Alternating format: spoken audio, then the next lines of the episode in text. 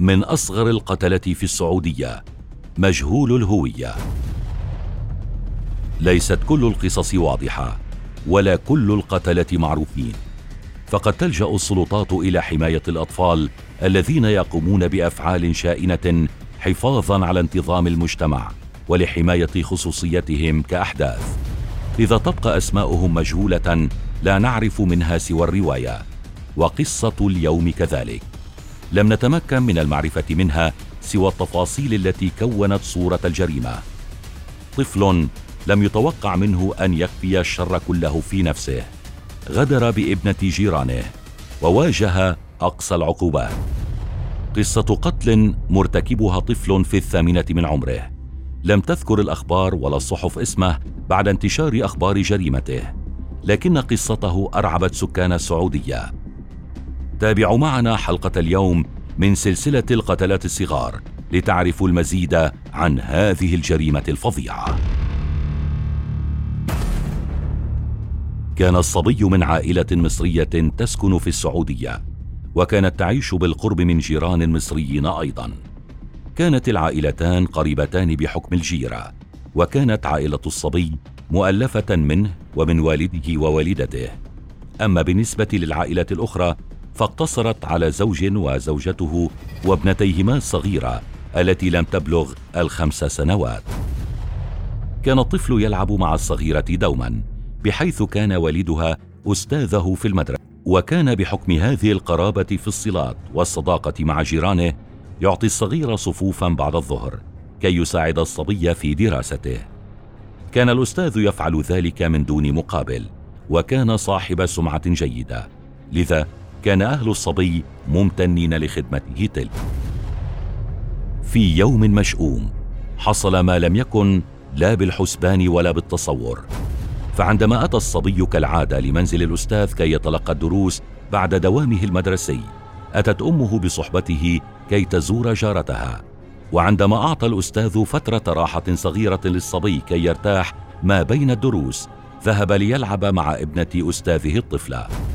لمحته أمها وهو يعاملها بعنف شديد فطلبت منه أن يكون أكثر لطفا مع الصغيرة. لم يستمع لها وبقي يلاعبها بطريقة عنيفة ومؤذية. ولما غاب نظر الامرأتين عن الصبي لم يكن به إلا أن حمل الطفله وفر بها لخلفية المبنى. حمل الطفلة مسرعا وبدأ بضربها بوحشية وكأنه أطلق العنان لوحش صغير يعيش بداخله. راح يضرب الطفلة البريئة بشكل جنوني حتى أغرق جسدها بالدماء والكدمات والتشويه. سرعان ما خبأها خلف المبنى وعاد كأن شيئا لم يكن إلى درسه مع والد الفتاة. بدأت الأم بمناداه ابنتها وعندما لم تجدها سألت الصبي ونظرة خوف في عينيها. اقترح عليها أن يساعدها في البحث عليها وبالفعل راح جميع سكان المبنى يبحثون خائفين آملين أن يجدوا الصغيرة التي بالطبع كانت ستكون تائهة وخائفة لصغر سنها. كانت الطريقة التي خبأ الصبي الجثة بها محكمة وغير قابلة للاكتشاف سريعا وكأنه قاتل محترف يعرف كيف يمحي آثار جريمته. لذا لم تكتشف الجثة فورا خصوصا أن الأهل بحثوا بعيدا ولم يكن ببالهم أن تكون ابنتهم في الجوار القريب جثة هامدة بلا حيل أو روح. أبلغت الشرطة فورا وكان رجال الشرطة يكثفون جهودهم كي يجدوا الفتاة الصغيرة لكن بلا جدوى. وبعد عدة أيام من البحث المستمر تمكنت الشرطة من إيجاد الجثة وقد صعب عليهم التعرف عليها اولا لأنها كانت قد تهشمت ومر عليها أيام عدة وهي متروكة.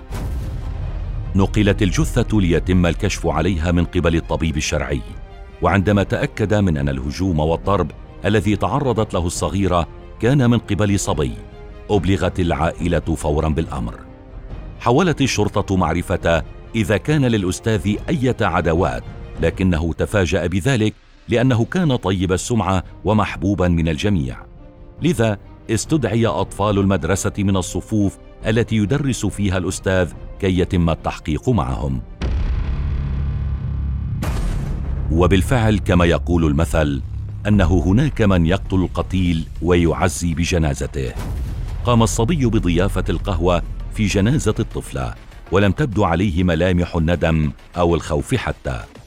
واذ استدعته الشرطة للتحقيق معه لكن البراءة التي كانت على وجهه لم توحي لهم بأنه قد يكون المرتكب. وهنا كانت المعضلة إذ كان إحساس الوالده متنبها حيال ابن جيرانها فكانت تصر على زوجها أنها تشعر أنه هو وراء الحادثة لكن الزوج لم يقتنع لكلام زوجته التي لم تكن سترتاح حتى تذهب للمحققين وتخبرهم عن أحاسيسها. وبالفعل بعد فترة من التفكير اتجهت للشرطة وقابلتهم لإخبارهم بأنها تشك بالصبي.